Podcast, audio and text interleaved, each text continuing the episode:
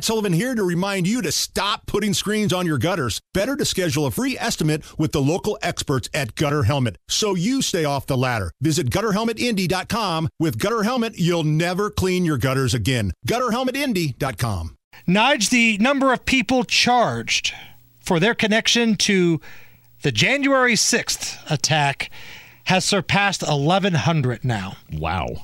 The Justice Department Boy. making the announcement that 1,106 defendants were charged, and nearly all 50 states and Washington, D.C. were covered for their actions during the Yeah. insurrection. There was like a grandma or something in Beech Grove or southern Indiana, somewhere that got uh, charged with um, parading.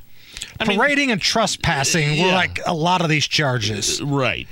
Looking at some numbers here 967 people were charged with entering or remaining in restricted areas on federal property, which is fancy talk for basically trespassing. That's what that is.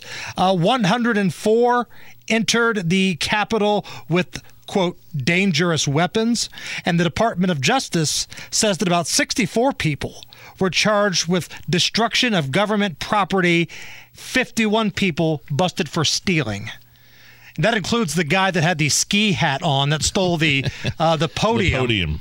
walking out smiling at the camera Is that guy still in jail? I mean, the guy that had his feet propped up on Pelosi's desk was just sentenced to like four years in prison. This is the world's worst insurrection. You guys are lousy at insurrection. And I was told that our government was almost brought down by a guy in a Viking hat. So we can, you know, defeat these foreign countries that have weapons and planes and guns and, you know, all of that. But a guy in a Viking hat is going to be the one that brings down our freedom in this country. Got it. Uh, and meanwhile, and by the way, that, that that just reminded me. So you said about 1,100 people for the for uh, in connection with the Capitol on January 6th, right? About Yes. 1,100 people have been arrested or charged or whatever. That brings me back to a story we had last week or the week before. 1,300 people in New York City who were arrested uh, during the uh, social justice riots are actually being paid in a settlement.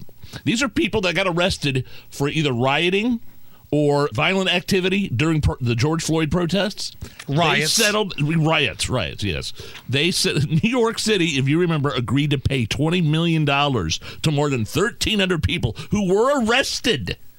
Who desert, you know, the cops spotted them doing something that made them wait, you just threw a brick through a window? You know, you're going to jail for that. That person is going to get a payment of about $9,950. So while the the, the quote unquote insurrectionists are, are still being prosecuted, the BLM rioters are getting paid.